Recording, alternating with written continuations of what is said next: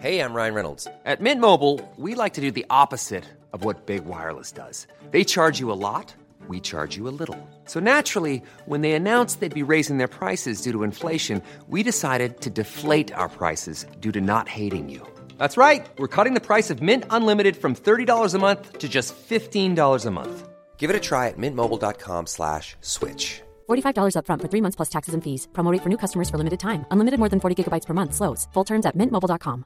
Hiring for your small business? If you're not looking for professionals on LinkedIn, you're looking in the wrong place. That's like looking for your car keys in a fish tank. LinkedIn helps you hire professionals you can't find anywhere else, even those who aren't actively searching for a new job but might be open to the perfect role. In a given month, over 70% of LinkedIn users don't even visit other leading job sites. So start looking in the right place. With LinkedIn, you can hire professionals like a professional. Post your free job on linkedin.com slash people today. Systrarna Elvstrands hästpodd är producerad av Mediahouse by RF. Hej allihopa och varmt välkomna till avsnitt nummer 17 av vår alldeles fantastiska podcast. Kaxiga lilla Anna. Ja, jag skojar bara. Men jag hoppas att den är uppskattad och det känns som att vi får mycket kommentarer om att ni tycker att det här är ett roligt format med oss. Mm, det är roligt och vi själva tycker att det är väldigt kul också att eh, komplettera våra andra sociala kanaler med. Och vi har ju velat podda länge och nu så är vi egentligen igång och har gjort ändå ett gäng avsnitt och det känns fortfarande lika roligt så det är kul. Ja, men jag håller verkligen med. Och det här avsnittet kommer ju bli lite speciellt för vi har nämligen en gäst på G. En gäst som heter Moa och som är en av våra bästa kompisar. Så det ska bli jättekul att ha henne gästandes här. Vi kommer ju snacka en del om veterinär, hur det är att jobba som veterinär, varför hon valde att plugga till det och hur det kanske var att läsa om det och sådär. Så att det ska bli superkul att ha Moa här i studion. Mm, och vi ska också prata om veterinärvård och skador, alltså lite vanliga sjukdomar och skador hos hästar, hur man som hästägare ska tänka då och kanske lite hur vissa grejer går till. Men Anna, vi själva har ju en hel del erfarenhet av det här med skador kan man ju säga. Jo tack, det har vi ju. Eh, Vi har haft skador på alla våra hästar genom åren och det är ju kanske inte så konstigt för jag menar de är ju flyktdjur och de eh, kan ha saker för sig i hagen eller så kan de ha något medfött och sådär. Så det är ju inte så konstigt. Nej, precis. Och det är ju någonting som de allra flesta hästägare får vara med om. Som ni säkert vet, ni som själva är hästägare. Jag kan säga att ifall man har en häst under liksom flera års tid och den aldrig blir skadad, alltså det är nog väldigt, väldigt ovanligt. Ja, köp en lott. Nej, jag skojar. Men vi har ju haft väldigt, väldigt bra erfarenheter av veterinärer i alla fall kan vi ju säga. Och jag är så tacksam för i vårt distrikt, eller vad man ska säga, så har vi både bra stordjursveterinärer, alltså distriktveterinärer som ja, har jour hela tiden och som åker ut till stallen, men också bra kliniker i vår närhet. Så det är jätteskönt.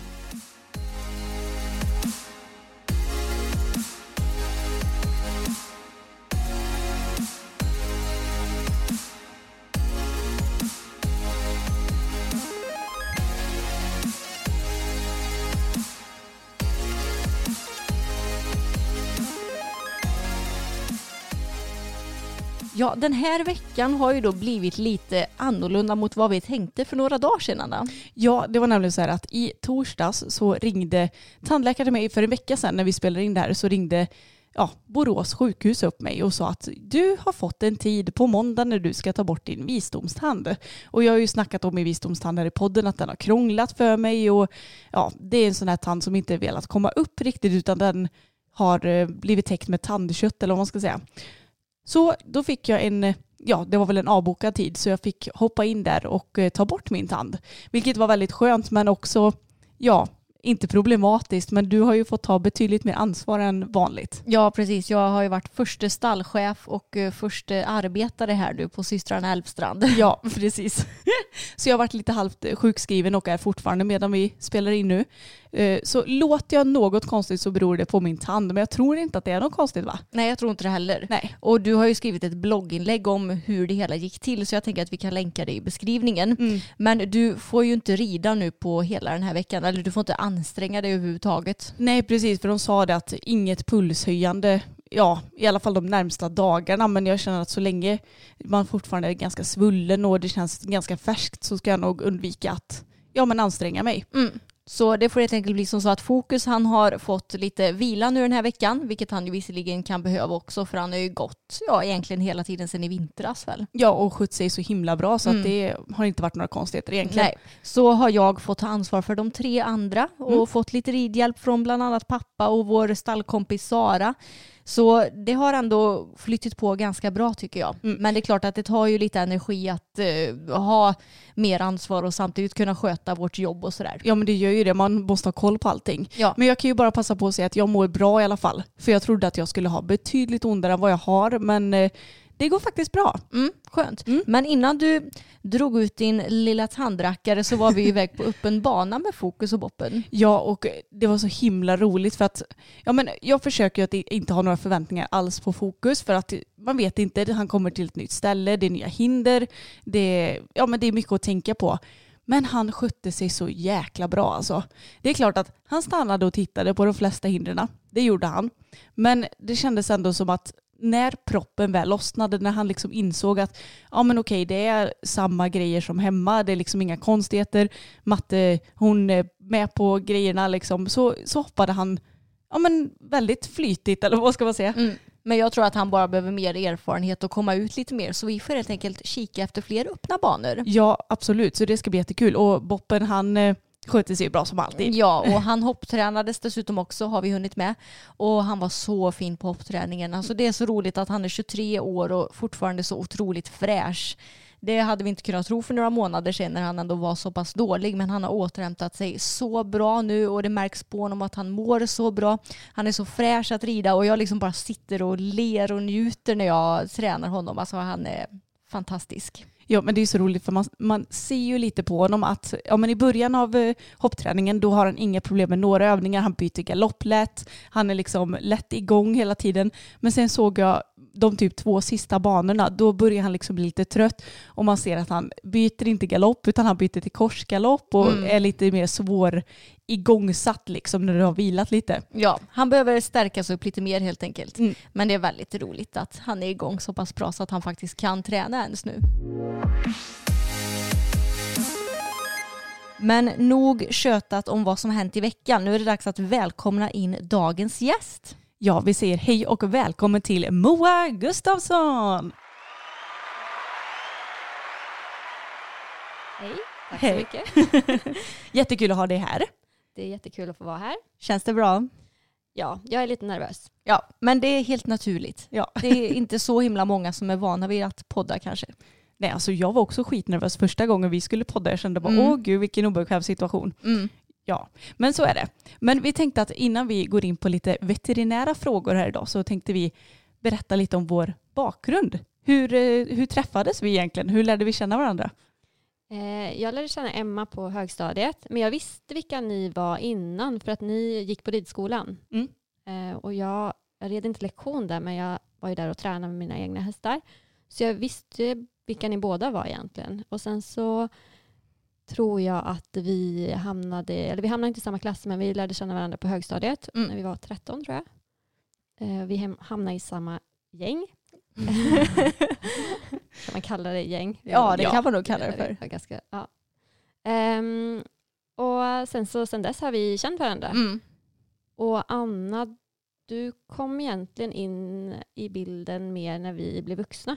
Ja, jag har väl egentligen alltid varit ett litet bihang till ert gäng i och för sig.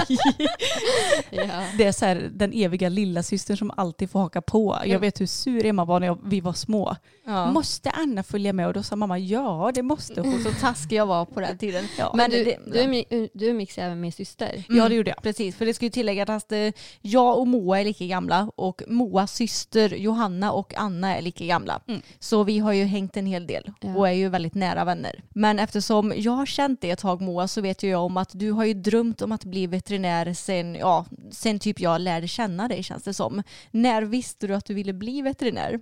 Eh, jag har nog alltid sagt att jag ska bli veterinär.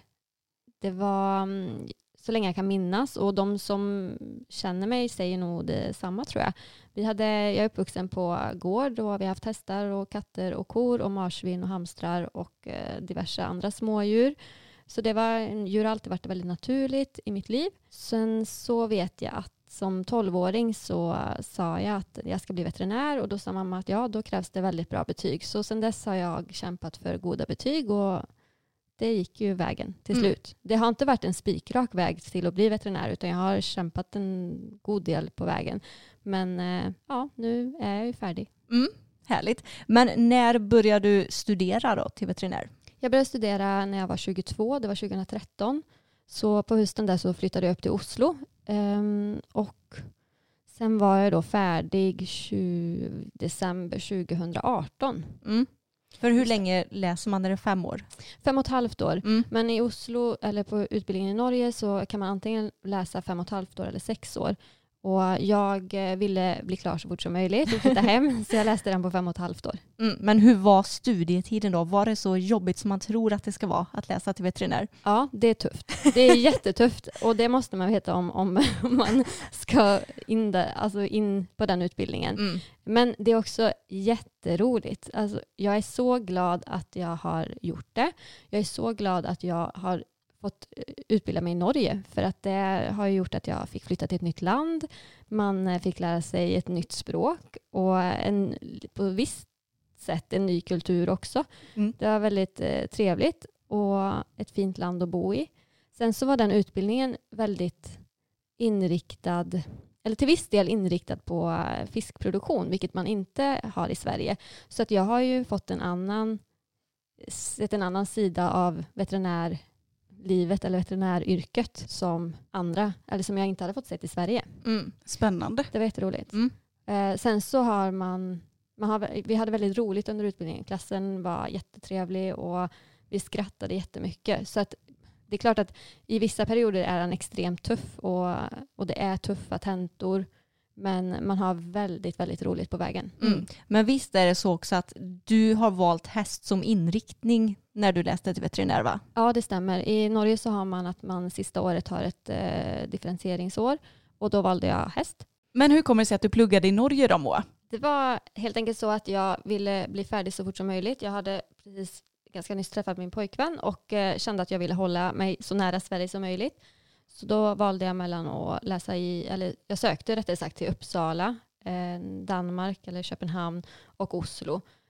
Och eh, kom in då i Oslo och tackade helt enkelt ja till Mm. den utbildningen. Och eh, därför så hamnade jag i Oslo. Mm. Och det ska ju tilläggas att Oslo är väl typ närmare till oss än vad Uppsala var va? Ja, det är lite närmare och dessutom så hade jag bättre förbindelse med buss och tåg. Mm. Så det var faktiskt på sätt och vis mycket bättre att jag hamnade där än, än i Uppsala på så sätt. Mm. Men efter att du vad säger man, tog examen 2018, vad hände med ditt liv då? Jag eh, började på en utbildningstjänst på Husaby hästklinik. Och de driver ju då dels Husaby hästklinik utanför Götene och sen så har vi Husaby hästakut i Skara. Och sen så har vi Bjärtorps hästklinik och även eh, Bergsåkers hästklinik uppe i Sundsvall. Mm. Så där jobbar jag eh, dels med hältutredningar och eh, en hel del på, i Skara då, med ja, akut, akutfall. Mm. För hur, hur skulle du beskriva att en typ vanlig arbetsdag kan se ut för dig? En helt vanlig dag börjar klockan åtta och eh, har då i stort sett hältutredningar hela dagen. Det kan vara, vi har också en del eh, endoskopier, alltså när man kollar luftvägar och sånt. Men eh, generellt så är det ridbarhetsproblematik som vi, som vi har på Hu- Husaby. Mm. Är det det som du tycker är roligast också? Ja, det är det. Eh, ridbarhetsproblematik och hälter är det jag tycker är absolut roligast. Och kanske också mest intresserad av under hela utbildningstiden också.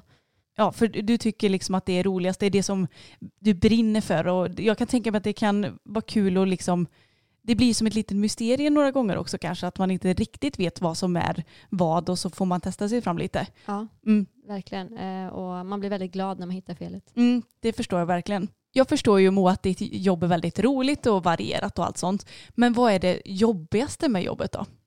Det jobbigaste med jobbet är avlivningar. Ja, Helt klart. jag förstår det. Och det kan ju inte vara sådär jättekul att komma med beskedet att eh, den här hästen behöver vi faktiskt ta bort.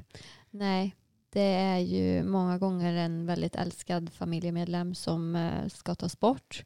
Och det är tufft att Mm. ge det beskedet. Och ibland så är det det finns gånger då jag ber mina kollegor att ta bort en häst om man har hållit på med den länge. Eller, för ibland så fäster man ju sig till viss del till sina patienter för Mm. att man träffar dem så många gånger och man vill så gärna att alla ska bli bra och så blir det inte bra. Mm. Och då ja, står man med, med en sista utväg tyvärr. Mm. Ja. Tror du att du kommer vänja dig vid det här någon gång? Nej, och jag hoppas på ett sätt att jag inte vänjer mig vid det heller för att då jag tror att det är en viktig del i, i yrket att vara veterinär att känna lite när man faktiskt avlivar en häst. Mm. Men du har ju redan sagt att du gillar hältutredningar väldigt mycket. Men finns det någon annan del i jobbet som är din favorit? Ja, alltså generellt så tycker jag att det är väldigt roligt att jobba med hästar. De är väldigt trevliga djur. Jag blir förvånad över hur många det är som är så snälla som de är. Det är inte många som kommer dit och är jätterädda eller sparkar eller bits, utan de flesta är väldigt snälla och fungerar och hanterar på ett bra sätt. Så jag tycker att eh, det att um, umgås med hästar är en väldigt rolig del i jobbet och sen så är ju jag är väldigt glad när hästarna blir friska eller man, man lyckas att behandla dem så att de blir bra igen. Men med dina nya kunskaper och så då Moa, hur har det blivit med dina egna hästar? Känner du att du liksom är extra nojig över dem nu? Att man, åh men nu har han kanske fått en eh, senskada här eller känner du dig lugnare eller hur, hur var det liksom innan du började läsa till veterinär versus nu? Jag tror faktiskt att jag är mer, på ett sätt är jag mer nojig nu, för jag ser så himla mycket som kan gå fel. Och det kan finnas så mycket skador som man inte har tänkt på innan. Och då har mina häst, eller får jag in, ta in någon av mina hästar och så ser jag, oj nu har jag en svullnad här och ja, det hade jag en häst som hade liknande för ett tag sedan och då börjar man genast tänka att oh, nu är det någonting. Men eh, fördel då är att jag jobbar ju på det stället jag gör så att då är det alltid någon kollega som lugnar en. eh, och sen är det så, jag är ju ja, jag är veterinär men jag är också hästägare och jag är väldigt eh, nojig med mina hästar generellt och väldigt mån om dem. Så att, eh, det är klart att ibland så tänker man inte Ibland tänker man inte liksom veterinärmedicin innan, man för att man är hästägare. Mm. Och ofta så brukar man ju landa i att nej men det där är ingen fara. Vad hade jag, ju, jag brukar ofta tänka, vad hade jag gjort om det här kom in till mig på kliniken? Jag hade inte stått och hets, liksom skrikit att oj, nu måste vi verkligen vara stressade för det här. Nej. Nej. Jag kan tänka mig att det blir som att man har två olika personligheter. Liksom. Det är veterinär-Moa och det är hästägar-Moa. Ja, Mm. det skulle jag nog säga. Ja. Och det här avsnittet är sponsrat utav Kolla Masken och innan vi ska ställa lite frågor till Moa så vill vi bara påpeka att vi har ju en rabattkod och den är Älvstrand 2020 och med den så får ni 10% rabatt i webbshoppen. Men Anna, vad är det som vi ska göra idag då? Ja, men vi ska ta reda på vad en veterinär egentligen tänker om eh, träckprov. För eh, det är klart att vi vill ju ha en liten input av eh, Moa här. Så Moa, tycker du som veterinär att det är viktigt att ta träckprov och i så fall varför? Ja, generellt ja. Jag tycker att man ska ta träckprov. Och det har att göra med att vi under många år så avmaskar vi slentrianmässigt och det har lett till att vi har fått fram parasiter som bär på resistensgener. I stort sett alla hästar bär på någon mängd, större eller mindre, inälvsmask. Man har sett att eh, i flocken så är det oftast en eller några få individer som skiljer ut största andelen av parasiter. Att hålla på att avmaska alla då leder till att vi har en resistensutveckling som eh, inte är så jättebra för att Mm. vi, det är svårt att ta fram nya maskmedel helt enkelt. Mm, precis. Resistens innebär att eh, man har en motståndskraft mot avmaskningsmedlet och det gör ju då att man, de som bär på genet de överlever eh, och för det vidare när de skiljs ut. Ja men det är intressant för om vi kollar på vår flock till exempel, Boppen, han har inte haft mask på flera år så det hade varit väldigt onödigt att avmaska honom. Mm, precis, och sen så är det ju några stycken i flocken som brukar ha mer och då brukar man veta att ja, men det är ju Tage och någon mer som brukar ha mask. Mm. Men när det kommer till träckprov då, hur ofta och när rekommenderar du att man gör det? Det, man brukar säga det att eh, man ska ta träckprov under våren och då brukar man göra det i april-maj. Och då testar man för lilla blodmasken. Eh, man kan även se spolmask och eh, ibland även bandmask. Eh, sen vill man också att man odlar för stora blodmasken. Lilla blodmasken och stora blodmasken har väldigt lika ägg, vilket gör att det kan vara svårt att skilja dem åt i mikroskopet. Och då måste man odla dem för att, att se om man får fram stora blodmasken. Och det är jätteviktigt att man gör det. För att det är samma sak där, liksom att du kan ha liten andel lilla blodmasken men ändå bära på stora blodmasken. Och stora blodmasken är någonting vi verkligen vill avmaska emot. Mm. Alla hästar som bär på stora blodmasken eller har stora blodmasker i sitt träckprov eller visar det, de ska avmaskas. Mm. Vi har ju pratat lite om lilla och stor blodmask i tidigare avsnitt och eh, jag vet att innan vi liksom började lära oss lite om olika parasiter så förstod ju inte vi hur viktigt det var. Sen rekommenderar man också, eh, och utifrån eh, vad man får på de här svaren på um, träckproven så bestämmer man vilka hästar som ska avmaskas och inte. På hösten så tar man träckprov igen och då brukar man göra det i september, oktober. Och då tycker jag att man ska göra det på alla hästar utom de som haft återkommande låga värden. Men vi rekommenderar också många att ta mot bandmask på hösten. Allting som jag pratar om nu generellt, det gäller vuxna hästar, det ska vi vara jättenoga med att poängtera. För Mm. att unghästar och föl så tänker man ju på ett annorlunda sätt och Mm. där har man ett lite annorlunda tänk med, med avmaskning på lite mer rutin, man ska säga, bara för att det, de har ju problem med spolmask till exempel. Och. Mm. Ja, och det har ju vi gått in på i tidigare avsnitt också. Man rekommenderar även att man ska, när man, har, tar, eller när man tar in nya hästar i en flock så rekommenderar man generellt att avmaska dem. De nya hästarna. Ja. Mm. Och sen så kan man då följa upp med ett prov 10-14 dagar senare för att se effekten av den avmaskningen. Bara för att se om de bär någonting. Och annars är det risk att man får ut det på sina egna beten. Men Moa, du som själv har hästar, hur ser dina rutiner ut gällande träckprov och vad gör du för åtgärder för att motverka parasiter? Jag tar ofta träckprov både vår och höst. Eh, och sen så brukar jag försöka att tänka lite på att mocka hagarna lite då och då. Um, kanske på sommaren kan man ju köra och sprida, sprida ut det så att det får torka. Och sen så försöker jag att tänka på att jag har några hagar som jag har enbart på sommaren och sådär. Och tänka på att inte ha alltså för många hästar på liten yta. Mm. Tack så jättemycket till Kolla Masken för att ni är med och sponsrar oss. Men då ska vi gå in och snacka om lite vanliga skador och sjukdomar som kan drabba våra kära djur. För som vi nämnde i introt, det händer ju ganska ofta att hästar blir skadade eller sjuka och vi själva har ju varit med om det många gånger. Och det roliga är att de grejerna som vi ska prata om nu, nästan allting har ju vi själva varit med om med våra hästar. ja, vad är det här? Ja. Nej, men vi har haft en del hästar genom åren så det är väl kanske inte så konstigt. Nej. Men vi tänkte att det första vi ska gå in på det är mugg eller rasp. För det är ju någonting som det känns som att ja, men det är var och varannan hästägare som kliar sig i huvudet över hur man får bort det och, och sådär. Vad är det för det första?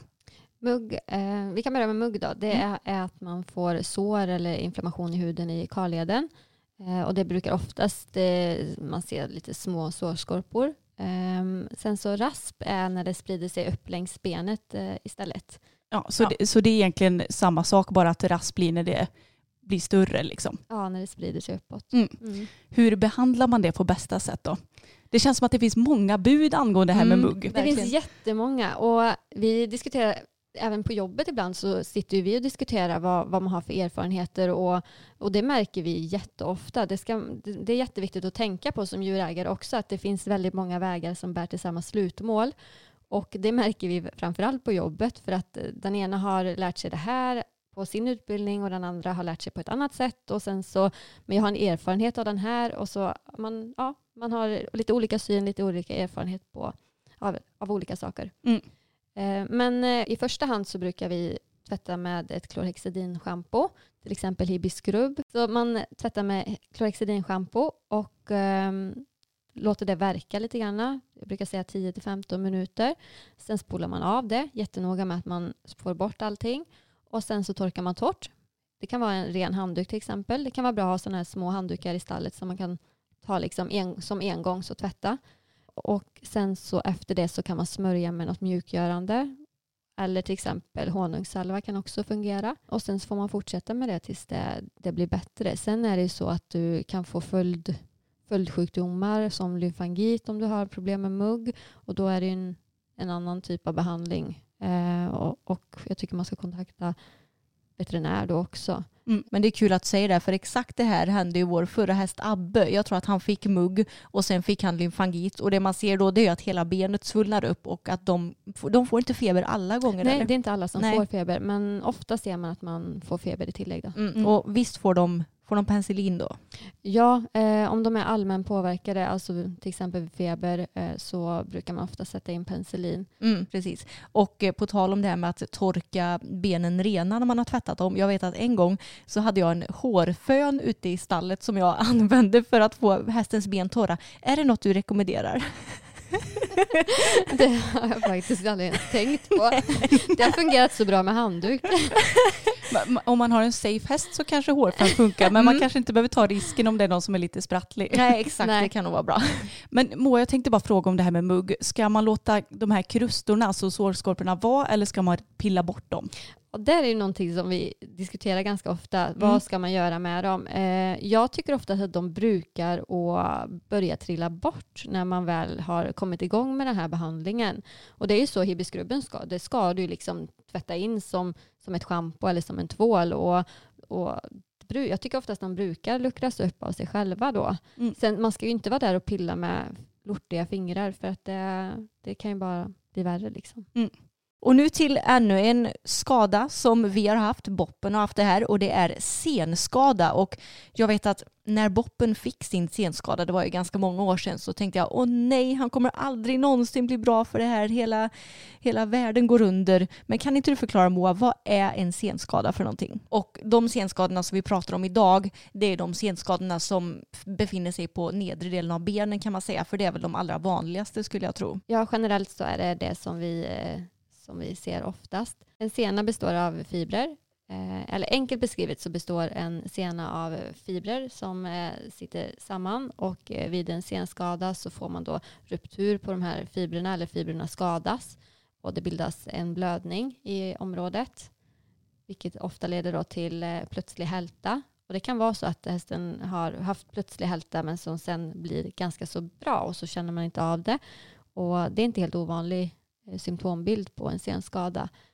Ehm, sen så eh, brukar man ofta se en svullnad. Det är inte alltid man gör det, men ofta brukar man göra det. Senskadorna kan ju vara både ganska så stora och lite mindre och ibland så går senorna av helt och hållet. När senorna går av helt och hållet så är prognosen eh, ofta ganska dålig. Man kan i vissa fall sy ihop dem, men det beror lite på vilken sena det är och hur mycket utav dem och sådär. Jag kan gå igenom vad, hur en vanlig liksom, utredning av senskada går till. Mhm. Så är det generellt att man kommer in och så har de en historia om att eh, det kan vara till exempel plötslig hälta eller, och som sen blir lite bättre eller att eh, vi har sett en svullnad här på benet. Och då undersöker man hästen, man eh, ser hur han rör sig och sen så brukar man ofta palpatoriskt, alltså när man känner på benen eller känner över senorna, så kan man ofta känna att man har en svullnad där eller man har en ömhet där. Och det gör ofta att vi ganska så snabbt använder oss av ultraljud för att eh, diagnostisera den här typen av skada. Själva konvalescensen sen är ganska så lång. Man eh, brukar säga på, en, eh, ja, på de vanligaste senskadorna så får man räkna med minst ett halvår men det kan ju vara betydligt mycket längre också. Det är ju alltid så med allting i veterinärmedicin så är det biologi. Det man får se det till hästen och man får se det till skadan och, på just den hästen. Och, så det kan ta ganska så lång tid att läka det. Och det som är positivt med senskador är dock att man ska ha en aktiv vila. Och det innebär att man ska under tiden, så, medan senan läker så ska den läka under belastning. Vilket innebär att man får oftast så skritta ganska så tidigt i skadan, eller skadebilden. Och sen så får man öka upp eh, successivt. Då. Sen brukar man följa upp eh, alla senskador regelbundet med ultraljud för att se att senan läker som den ska. Mm, mm. Så kan man säga att ju mindre fibrerna har skadats är det desto godare prognos då? Ja, generellt så skulle jag nog säga att eh, en, en mindre senskada är ju, har ju större, större chans till att läka. Sen beror det också lite på vilken av senorna det är. Man har Mm. ju, om vi pratar om böjsenorna så är det ju ytliga djupa och sen så gaffelbandet räknas väl också med där. Mm. Eh, och eh, sen beror det också på vart på senan den är skadad. För det kan ju vara i fästen och sånt och då kan det, det också påverka läkningsbilden. Mm. Men säg att du har en häst som tävlar på 1,30 nivå innan skadan och sen får den en måttlig senskada kan vi säga på djupa böjsenan. Hur stor är sannolikheten att han kan komma tillbaka och tävla på samma nivå sen efteråt?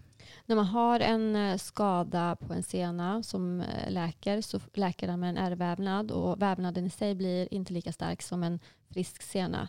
Därför är det så större risk att du får tillbaka senskadan. Sen det, och det är just det som är så svårt att säga för det är så mycket som påverkar också. Ja. Det, det har med underlag att göra och, och ridning att göra. Men det är inte, vi ser ju hästar som kommer tillbaka till tävling trots att de har haft en senskada. Sen kan det också bero lite på åldern på hästen och, och ryttarens... Liksom, är hästen 18 år då kanske man ändå ska pensionera den eller gå i halvpension och, och lite så. Så det, är mycket, det har mycket med individen att göra. Finns det någonting som man kan göra för att motverka att sin häst får senskador? Det kan vara svårt att motverka. Vissa hästar får ju de här skadorna i, i hagen till exempel. Eh, sen så vissa, ofta så brukar man se att, eh, säga att det är en repetitiv skada.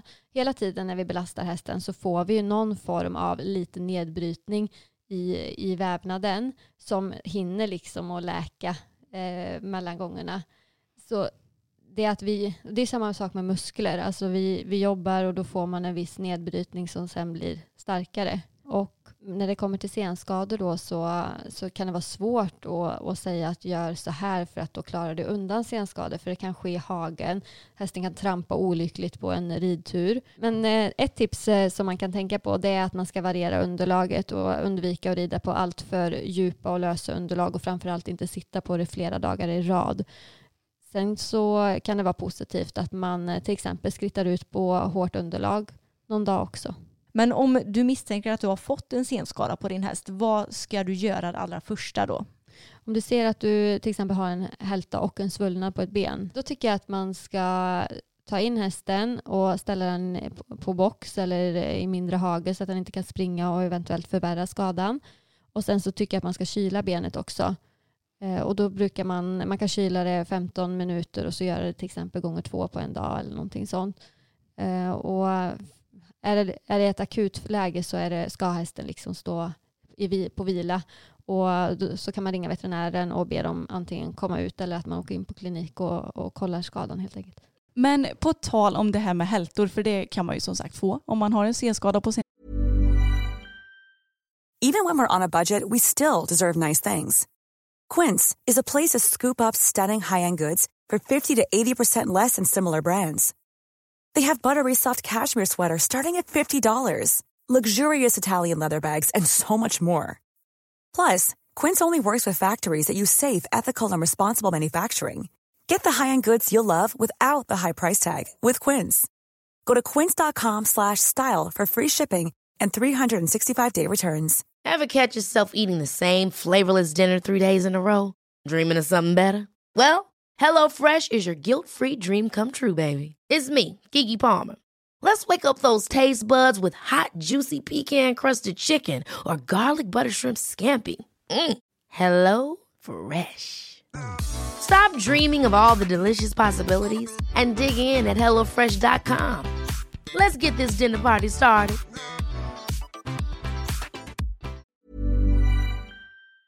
Häst så kan man ju också ha en diffus hälta på sin häst när man inte riktigt vet om den har gjort något i hagen eller man ser kanske ingen direkt svullnad, man kanske inte hittar något sår. Vad gör man då egentligen? De diffusa hältorna är ju de vi ser mest av hos oss egentligen och de är oftast inte så de är oftast inte så stora eller så tydliga för djurägarna alltid. Djurägarna kommer oftast för att det är så diffusa, någon kanske har känt någonting i ridningen eller jag longerade min häst eh, för någon vecka sedan och då såg jag att eh, det såg ut som att han var halt på ett framben. Och det är de vi jobbar allra mest med på, på mitt jobb. Um, och generellt då så när, när djurägaren kommer in med sin häst så tar man först en anamnes eller en sjukdomshistoria. Och jag brukar vara intresserad av vad, vad man använder hästen till, hur länge man haft den, om den har problem med andra skador och när man upptäckte problemet och hur det kändes, om det till exempel kändes i ridningen.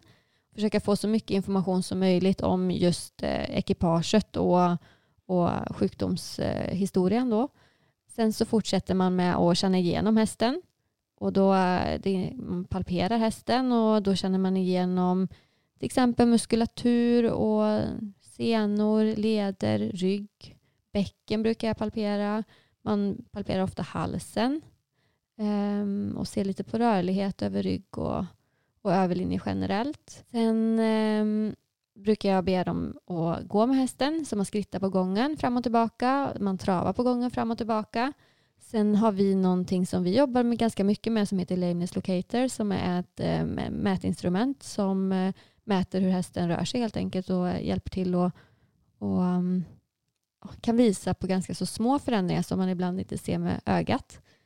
Sen brukar vi gå ut och longera och då longerar vi antingen i ridhuset på fibersand eller så longerar vi ute på grus. Det är en lite hårdare plan. Och det är helt enkelt för att eh, vissa hältor ser man mm, bättre på grus än på mjukt underlag och tvärtom. Sen eh, när man har gjort det så brukar jag ta dem och böja dem. Och då går man till gången och sen så böjer man eh, varje ben var för sig och man kan antingen böja helböj, eh, det innebär att man böjer hela benet, eller så böjer man benet i två delar. Och det här använder man för att jag tycker det är bra hjälpmedel. Det är väldigt många som är helt emot böjproven och jag förstår det till viss del, för det ser ju hemskt ut när hästen var, kändes lite, lite konstig på ett ridpass och sen så springer han iväg och är två, tre grader halt på ett framben. Mm. Jag förstår, det är jättejobbigt. Jag har ju sprungit där själv med mina egna hästar och det, det är inte kul att se dem halta ordentligt efter böjprov. Men det hjälper oss att veta vart vi ska börja leta problemet många gånger. Så på så sätt så tycker jag det oftast ganska bra. Sen eh, vissa hästar kan komma in med enbart ett ridbarhetsproblem. Alltså man har inte känt någon hälta men det är någonting som inte fungerar. Eller man har känt att den, den funkar inte i öppna åt höger till exempel. Och då är, det slutar ofta med att man sitter upp och rider dem helt enkelt och mm. visar hästen. Och det tycker jag är jättebra att eh, tänka på om man ska till en klinik, att ta med grejer för att rida. Även om det liksom har setts även på longering och, och så, så kan det vara bra att ha med det. Ja, det är inte så svårt att plocka med sig sadel och träns. Och ett litet tillägg, när Moa säger gången så menar du en liksom hård asfaltsgång kan man egentligen löpargång, säga. Ja, löpargången. Ja, mm. det är asfaltsunderlag. Mm. Sen när vi har då antingen eh, eller böjt och eventuellt också ridit så går, går man vidare med oftast då diagnostiska bedövningar. Eh, jag brukar ofta palpera just det benet. Jag känner igenom just det benet som jag har en hälta på, som jag har haft ett extra utslag på böjprov eller så, eller sett hälta på. Så att man verkligen försöker att hitta vad som kan vara problemet. För ibland är det ju en muskelskada som, som är orsak till hälta. Eh, ibland kan det vara en hovböld. Eh, ibland så är det en led, ledinflammation. Så, eh, men när jag har palperat då så brukar jag ta in dem och så lägga anestesier eller bedövningar i benet. Och det kan antingen läggas eh, som ledbedövningar eller i, som nervbedövningar. Och det, det har att göra med att man vill då försöka att bestämma vart hältan sitter genom att bedöva bort den helt enkelt så att de blir haltfria. Mm. För då fortsätter ni med liksom själva undersökningarna efteråt, att ni tar ut dem i gången igen och kollar om de är renare eller om det är samma utslag som tidigare och så. Ja, För precis. böjer ni fortfarande igen då efter ja. att ni har bedövat? Mm. Det är många, många gånger. Det, det, är också sådär att det är aldrig svart eller vitt utan man, man måste hela tiden se det till det fallet man har just den den, den gången om man säger så. Mm. Så det är väldigt eh, individuellt och från fall till fall vad man gör. Men generellt så ja, då tar man ut dem på gången, springer, longerar dem på nytt, rider dem på nytt kanske och så böjer man. Eh, och, och sen så är det så många gånger, ibland så får du bedöva hela benet och står ändå där frågande och vet inte vad det är som är problemet. Mm. Sen så vissa, utav, vissa hästar har ryggproblem till exempel och då kanske man inte lägger så mycket bedövningar och då går man vidare direkt med till exempel ryggröntgen helt enkelt. Och eh, när man har då hittat eh, vart han släcker på hältan, alltså vart, vart man har sprutat för att hästen ska bli ohalt, så brukar man många gånger gå vidare med röntgen och eh, för att se hur skelettet ser ut. Och sen så kan man även behöva gå vidare med ultraljud för att se hur mjukdelarna ser ut. Och sen när man eh, har eh, ja, hittat orsaken till hältan så är det ju behandling och det är lite olika beroende på vad det är. Men har man en led, ledinflammation så är det kortisonbehandling och allmänbehandling med till exempel med NSAID. Och sen så är det hem och återbesök tre veckor senare. Mm. Och eh, för oss som har eh, varit på en del sådana här hältutredningar så måste vi ju säga till er som kanske kommer göra det i framtiden att det kan ta tid. För som ni hör nu när Moa berättar så är det ju väldigt många olika steg som ska gås igenom och hästarna ska liksom stå lite grann när de har blivit bedövade och allt vad det kan vara. Så var förberedda på att det kan ta tid. Ja, Ja. det är bra att ha med sig något att käka kan man ju säga. Mm. Ja, Även om jag får säga att Husaby har bra fika. Ja, det är bra. Men i coronatider har vi tyvärr inte så mycket. Nej jag vet. Jag blev lite besviken sist jag var inne med boppen och skulle ut tänderna och så fanns det ingen bulle. Men sen kom jag på det att just ja, det är ju kanske en liten smittohärd. Ja, det är därför. Och nu till något helt annorlunda, nämligen kolik som Boppen, chockerande va? För han har ju råkat ut för ganska mycket. Han har råkat ut för det en gång för tio år sedan så det var jättelänge sedan. Annars har vi varit skonade. Men Moa, kan inte du berätta vad kolik är för någonting? Kolik är egentligen ett samlingsbegrepp för allting som, har, som gör ont som kommer ifrån buken. Eh, sen, du kan ha koliksymptom på, på en häst som har problem med, eh, med tarmarna till exempel. Det är det vanligaste kanske man ser, men sen kan man även se det på hästar som har problem med magsår. Då brukar de ju oftast vara lite mer låggradig kolik och så. Och den här eh, koliken som de flesta känner till när de har jätteont och kanske ligger och rullar sig och kastar sig och och skrapar och är allmänt eh, oroliga, det är ju ofta från eh, tarmarna som man, man ser då. Och eh, det kan ju vara olika orsaker till att du får kolik. Och det kan dels vara förstoppning, man kan få en, eh, ett felläge av tarmen. Tarmen kan eh, vrida sig runt sig själv och man kan få till exempel gaskolik och sandkolik också. Sen så kolik kan ju också komma fram om man har problem med till exempel magsår eller en inflammation i, i buken generellt. Så det behöver inte alltid vara att det är tarmen som är problemet. Mm. Men vad gör ni veterinärer för behandling om det kommer in en häst som har kolik? Man undersöker den först. Eller först så tar man sjukdomshistoria, anamnes, precis som vid en hältutredning. Och det är bara för att veta, dels vi brukar vara intresserade av eh, hur länge koliken har hållit på, vad de har haft för typ av kolik, eh, om de har skrapat, om de har legat och rullat sig. Man, eh, vi brukar också vara intresserade av om de har haft någon avföring, om de har druckit sämre den senaste tiden, vad som helst som kan vara liksom intressant just för det, till exempel avmaskningar eller träckprover gjort nyss eller så. Och sen så tar man en undersökning av hästen. Och då lyssnar man, eh, då, eller brukar man kolla slemhinnorna. Och man brukar lyssna på hästen. Dels så lyssnar man på hjärta, man lyssnar på eh, lungor brukar jag ofta lyssna på. Bara för att få en, en generell undersökning av hästen och sen så brukar jag lyssna på tarmarna på, på buken. Eh, sen brukar jag ta tempen på dem också och det är egentligen det som eh, blir det första steget i undersökningen. Sen brukar man ta in dem i en tvångsspilta och rektalisera dem. Det innebär att man tar in handen i rumpan på hästen och känner på tarmarna.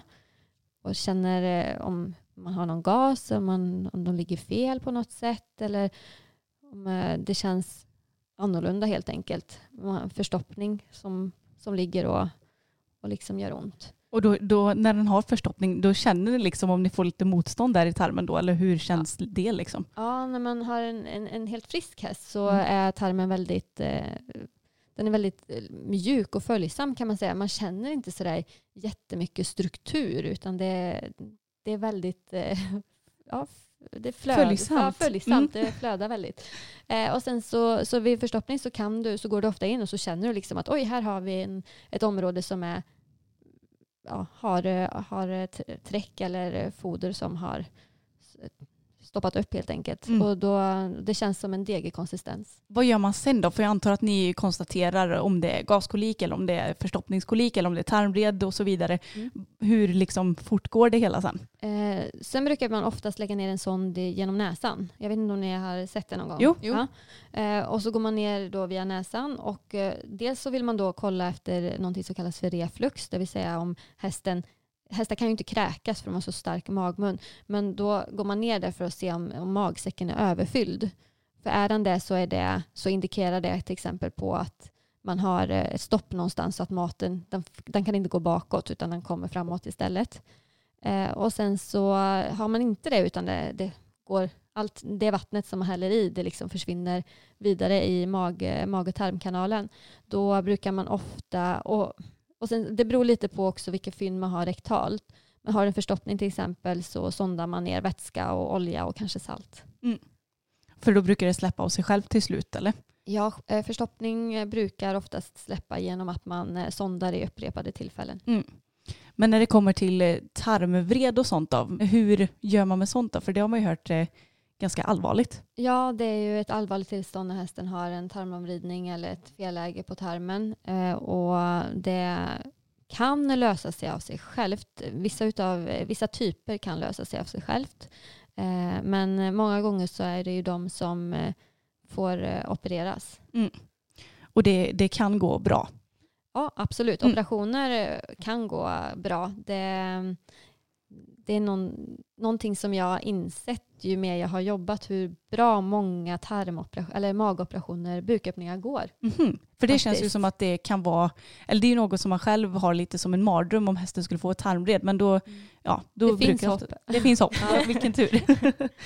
Sen är det ju det är en väldigt det är en stor operation för Ja. hästen såklart. Så att eh, man ska, man får ju alltid, det är ju ofta någonting vi frågar ganska så tidigt in i, in i undersökningen också. När vi, ofta så känner man ju redan rektalt att det här kanske är en häst som indikerar buköppning och även puls är sånt som puls och slemhinnor är någonting som vi också använder som indikator för hur, hur dålig hästen är och så. Mm. Eh, och det kommer ofta som en chock för djurägarna och Ja. behöva tänka igenom ett sånt. Och det är ett jättestort beslut där, absolut. Men hur ska man då göra för att motverka kolik? Det kan vara väldigt svårt att motverka kolik. Eh, har man en tarmomvridning och så, så är det någonting som, som tyvärr bara sker ibland. Eh, sen så kan man tänka på vissa saker. Eh, förstoppningar till exempel ska vi ju kunna motverka till, till viss del. Och då är det att få i dem tillräckligt med vatten och eh, även kan man försöka få i dem någon form av blötmat om de gillar det. Mers eller betvor är det många som ger. Rörelse är bra. Och det ska man tänka på om man har en häst som hamnar på boxvila. Det kan ju till exempel vara på grund av en eh, kraftig hälta eller på grund av en sårskada eller någonting. Att de är det är ju extra viktigt att hålla koll på och att de får i sig vätska för de blir så stillastående. Sen är det viktigt att tänka på att man har foder av god kvalitet. Att man har eh, avmaskning, bra avmaskningsrutiner eller träckprovsrutiner egentligen. Vissa hästar är ju också känsliga vid foderbyte och då kan man tänka på det att eh, man eh, man har ett foderbyte under en, en period där man blandar olika fo- eller de foder som, som är aktuella. Så sånt kan man också tänka på. Och nu tänkte vi gå över lite på sår och det är något som jag kliade mig i huvudet för många år sedan när Tage fick ett mystiskt sår som typ vägrade att läka. Men det jag tänkte fråga dig Moa det är att när vet man när man behöver åka in med såret, när det liksom behöver sys och tas hand om veterinär och hur vet man om såret går att tas hand om själv hemma? Ja, det är inte alltid så lätt att svara på. Eh, men generellt så är hästen väldigt halt. Eh, så rekommenderar jag, eller de gångerna, eller då jag rekommenderar att man ska åka till veterinär är om hästen är väldigt halt. Om den är allmänpåverkad, till exempel om den har feber eller slutar äta eller någon påverkar generellt. Men även om såret sitter över led, för då kan det ha gått in i leden och det kan bli väldigt allvarligt. Sen är det också om såret är väldigt djupt eller om du har ett sticksår. Och det kan ju vara väldigt svårt att faktiskt avgöra om såret behöver tas om hand av veterinär eller om man kan göra det själv. Och då brukar jag tänka att ja, men då är det bättre att man ringer ut veterinären en gång för mycket än en gång för lite. Mm. Sen sår som inte läker, det tycker jag man ska ta vidare också. För att det kan ju faktiskt finnas någon anledning till att det inte läker. Men hur tar man då hand om ett sår på bästa sätt om man nu inte åker in till veterinär då? Det första stadiet så är det att få såret så rent som möjligt.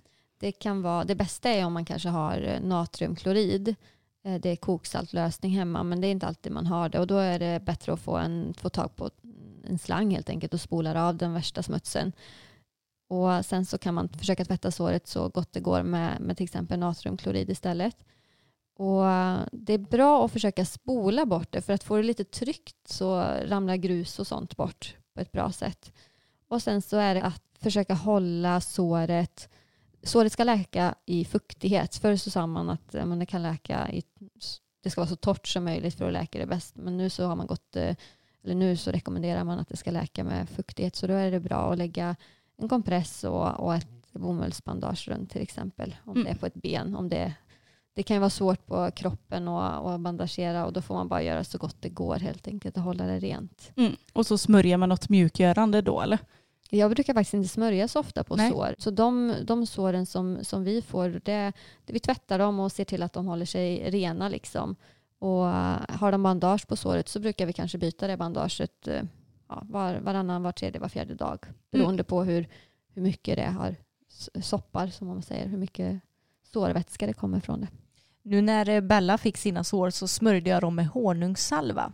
Är det något som du rekommenderar? Ja, men eh, honungssalva är någonting som vi också använder ibland på vissa sår. Men när man tvättar såren också, kanske vi ska tillägga, då ska man väl inte använda sån här klorhexidin-tvål eller vad det heter, utan då ska man ha koksaltlösning. Går går det att ha någon typ mild tvål också om man inte har koksalt? Ja, det kan man... Eh, mild tvål går bra, eller bara vanligt vatten. Mm. Eh, det funkar också. Nej, klorhexidin ska man eh, undvika för att det stör ju även de eh, goda bakterierna. Nu till nästa lilla skada som det känns som att vi har blivit expert på nästa med åren. För jag vet inte hur många hovbulder som Tage och Boppen har haft med åren. Det är nog framförallt boppen som har drabbats av Ja, det. många gånger. Hur märker man då att en häst har fått hovböld Moa och eh, vad brukar ni som veterinärer göra åt saken? Det första tecknet brukar oftast vara att hästen blir väldigt halt. Det är oftast det som djurägaren reagerar på först. Så kraftig hälta och sen så brukar de oftast vara varma och ha puls i, eh, eller över den hoven. Eh, man kan känna pulsen vid kotan Eh, och det brukar vara ganska så kraftig puls. När de kommer in med oss med hovbölder så tar vi och som vanligt mönstrar dem eller vi tar en anamnes eller sjukdomshistoria. Vi mönstrar dem på gången, alltså ser hur de rör sig. Och oftast är de ju ganska så tydligt halta redan i skritt och hältan blir ofta sämre i vändning. Och sen så är det ju att undersöka hoven med vad vi kallar för visitertång. Så man har en tång som man klämmer igenom hoven och det brukar oftast vägleda oss vart man ska börja och, och titta på hoven. Sen vissa hästar är ömma på flera ställen och vissa ömmar inte alls speciellt mycket. Och då kan man eh, behöva lägga en ordinär, kallas det, en ordinär bedövning. Det är en form av nervblockad som läggs eh, nere på benet som bedövar bort hoven. Och då får man då ett svar på om problemet sitter i hoven eller inte. Och då kan man gå vidare med och till exempel röntgen för att eh, lokalisera hovbölden om man inte har hittat den innan. Men hur behandlar man då en hovböld om man har upptäckt att det finns en på sin häst? Då brukar man försöka att att skära upp den så att den får dräneras ut. Det är ju väldigt ont på hästen att ha en hovböld.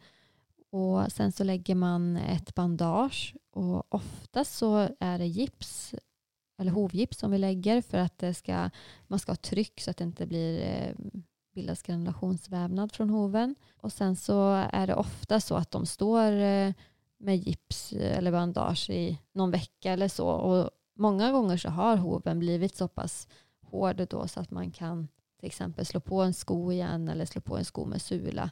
Och ibland får de stå lite längre beroende på hur, hur djup bölden har varit. Sen finns det vissa hästar som eh, man får skära upp ytterligare när de kommer tillbaka. Och eh, ja, de kan tyvärr vara väldigt djupa och de kan vandra. Sen är det inte alltid man hittar någon och då kan man behöva lägga ett eh, våtvärmande omslag. Och så ser man ibland att den kryper ut i kronranden eller Mm. ballpartiet eller så. Det har hänt Boppen kan vi ju tillägga också. Ja, det har hänt två gånger och det är så segt för att om den liksom får, tag på nere i botten på hoven eller vad man ska säga i själva sulan då brukar det ändå gå hyfsat snabbt ändå.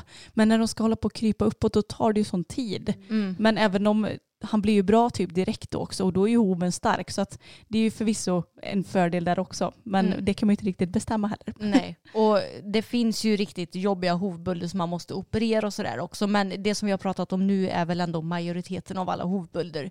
Jag skulle säga att nu när vi har haft ett antal skador, hovbölder är ju ändå en ganska så bra skada för att det ger ju inga direkta men i framtiden på hästen utan det är bara de har väldigt ont då och visst det kan ta lite tid innan den läks kanske. Men sen så brukar det ju gå bra. Ja, i de flesta fall så går det väldigt fort och bra. Eh, och jag brukar också tänka att det är en bra, bra diagnos på hästen för att det går ofta över fort och, och hästen blir ja, väldigt, väldigt ofta bra. Och nu är det då dags för veckans snackis. Så jag tänkte eftersom vi har Moa med oss så ska vi göra den lite veterinärinriktad. För även om du är veterinär så har ju du också köpt några hästar med åren. Det har ju vi också gjort. Mm. Och har ju därför erfarenhet av olika sorters besiktningar. För det ska man ju göra när man köper en häst så att du vet om att du köper en häst som förhoppningsvis är helt frisk. Men Anna, vi har ju erfarenhet av att göra både klinik och gårdsbesiktningar. Och nu har vi ju Moa här som både är veterinär och som sagt har köpt egna hästar. Vad har du för erfarenhet när det kommer till att besiktiga hästar inför köp? Eh, ja, jag har erfarenhet av både gårdsbesiktning och eh, klinikbesiktning när jag har köpt mina hästar. Ja, så då är du som oss med andra ord, att man har liksom varit med om båda sakerna. Och eh, om man nu ska ta och skilja dem åt, vad innebär då, om vi börjar med gårdsbesiktning? Man följer ju oftast, följer man i alla fall samma protokoll så att besiktningarna i sig gör man ju samma saker och de skiljer sig inte jättemycket åt själva besiktningen för man tittar på samma saker. Det är ju en helhetsbedömning av hästen just den dagen. Mm. Eh, och då ser man, man tittar liksom hur den ser ut på slemhinnor, man lyssnar på dem, man ser dem röra sig, man eh, kollar kanske tänderna. Ja, så att det är ju samma saker oavsett vart man gör den. Sen så det som skulle kunna skilja sig eh, det är ju det att vid en gårdsbesiktning så ser du hästen i hemmamiljö och på en klinik så ser du den på, en- på ett nytt ställe och som många som kanske kan bli lite stressade av det till exempel så man får se hästen på ett annat ställe vilket faktiskt kan vara ganska så bra om man inte har gjort det ehm, vid provridningar eller så. Sen så en annan fördel med besiktning av, på klinik är ju det att vi har underlag som, är, som funkar bra. Vi har en gång av asfalt eh, där att springa på. Vi har en hård eh, volt att springa på. Vi har ett ridhus med bra underlag för att och logera på också. Och det kan, är ju någonting som på en gårdsbesiktning kan bli lite svårare. Ja, precis. För visst är det så att man även gör som en, ja, inte hältutredning, men man gör väl böjprov även på besiktning. Ja, man, det gör man. Eh, I vanliga fall på unga hästar som inte rids gör man inte alltid det. Ja, när jag köpte Bella så besiktigades hon på klinik och eh, vi tog inga nya röntgenplåtar på henne för hennes var ändå så aktuella. Men då fick ju veterinären titta på dem och liksom, vad ska man säga, godkänna dem. Men ni har ju också möjlighet att eh, ja, men ta röntgenbilder på hästarna om det skulle vara så. Ja, precis. Och det är ju en fördel med att vara på klinik då, att man kan ta röntgenbilder. Eh, det finns säkert de som gör det att ha med och kan ta ut i fält också. Men generellt så är det väl så att hästar som ska besiktigas med röntgen, de kommer till klinik. Och är det oftast lite dyrare hästar som gör det? Eller hur är din erfarenhet av det?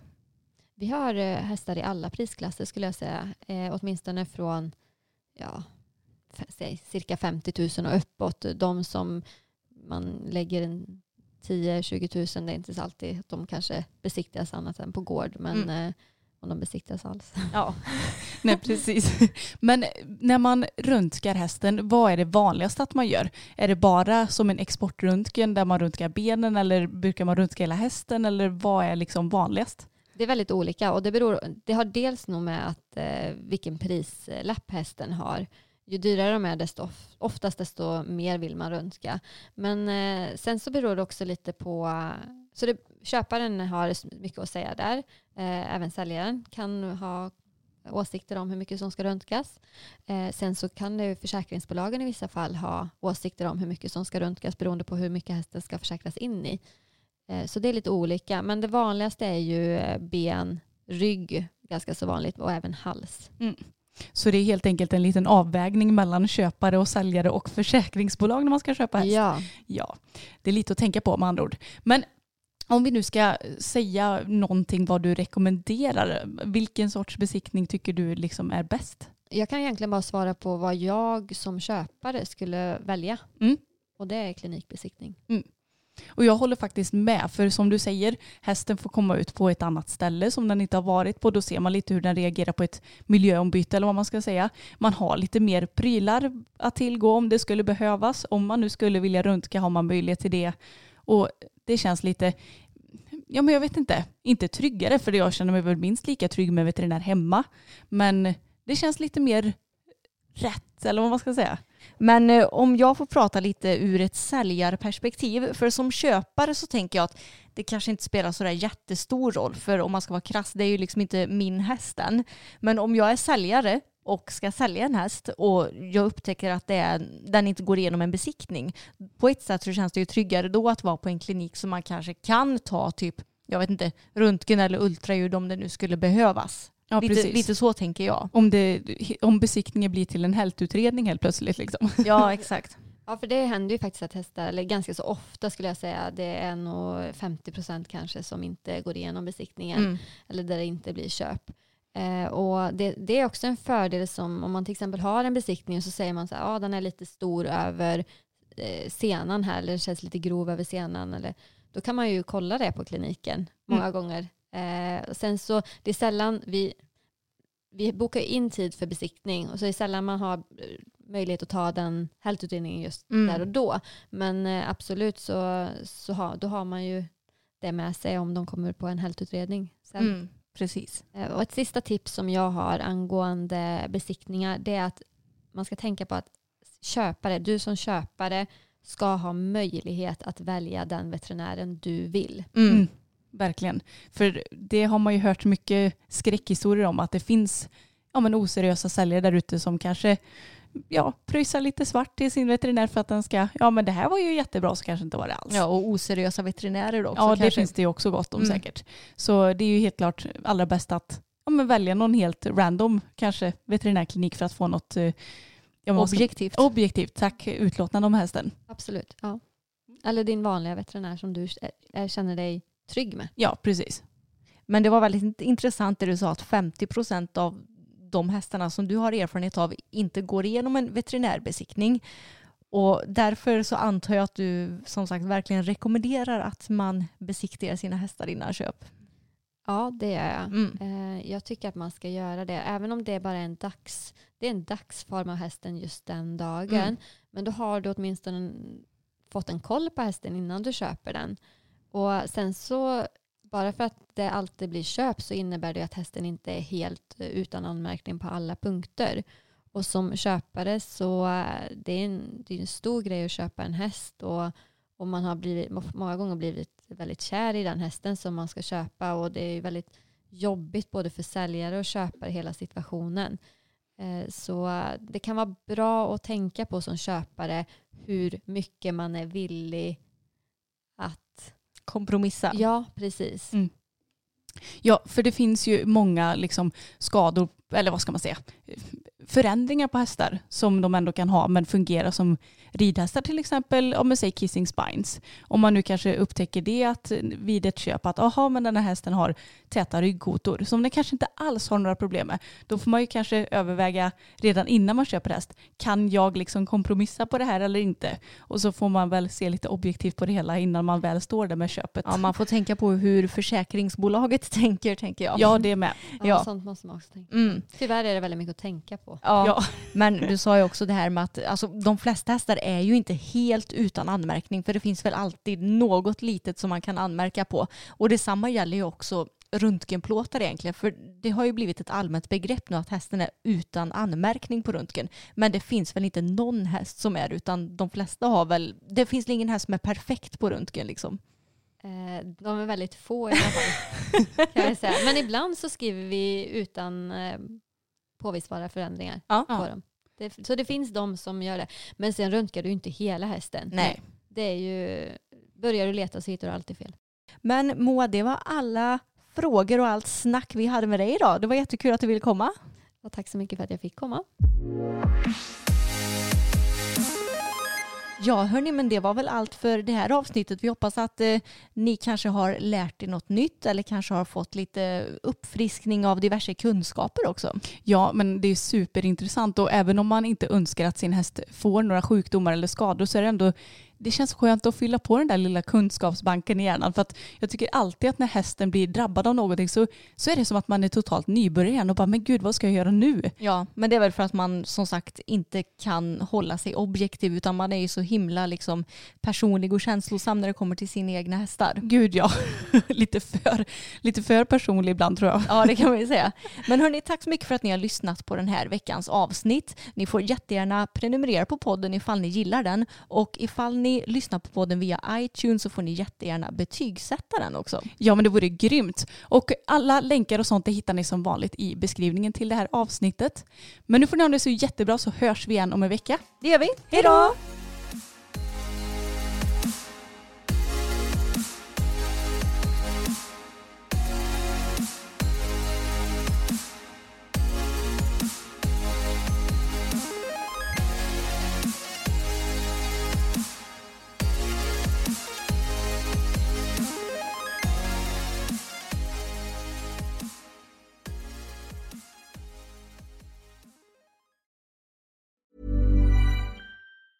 Planning for your next trip? Elevate your travel style with Quince. Quince has all the jet setting essentials you'll want for your next getaway, like European linen, premium luggage options, buttery soft Italian leather bags, and so much more. And it's all priced at 50 to 80% less than similar brands. Plus, Quince only works with factories that use safe and ethical manufacturing practices. Pack your bags with high-quality essentials you'll be wearing for vacations to come with Quince. Go to quince.com slash trip for free shipping and 365-day returns. Planning for your next trip?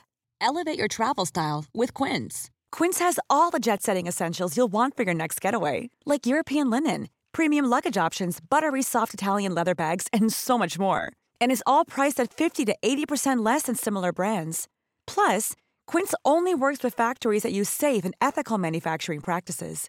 Pack your bags with high-quality essentials you'll be wearing for vacations to come with Quince. Go to quince.com slash pack for free shipping and 365-day returns.